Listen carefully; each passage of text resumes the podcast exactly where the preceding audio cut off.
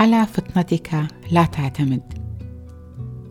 يا ابني لا تنسى تعاليمي وليراعي قلبك وصاياي لأنهما تمد في أيام عمرك وتزيدك سنية حياة وسلاما.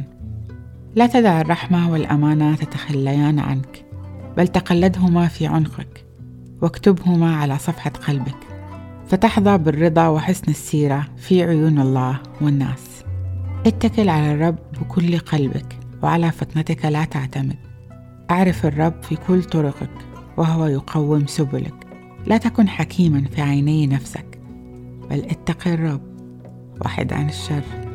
فيتمتع جسدك بالصحة وتتمتع عظامك بالارتواء. أكرم الرب من مالك ومن أوائل غلات محاصيلك.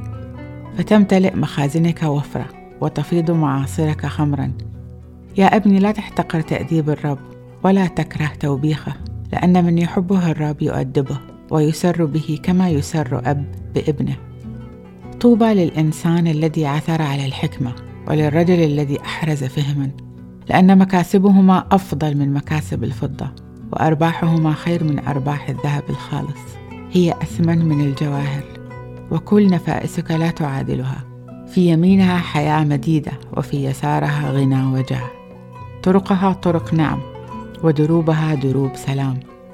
هي شجرة حياة لمن يتشبث بها وهنيئا لمن يتمسك بها.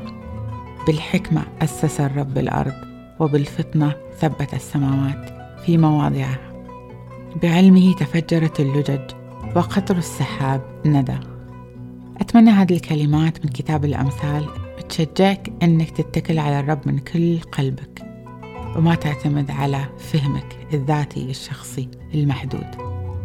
لأن الرب راح يقوم كل طرقك وراح تشوف بركات تابعونا على صفحة الانستغرام. نحب نتواصل معاكم. كانت معاكم أختكم سهر من بودكاست إظهار الجمال.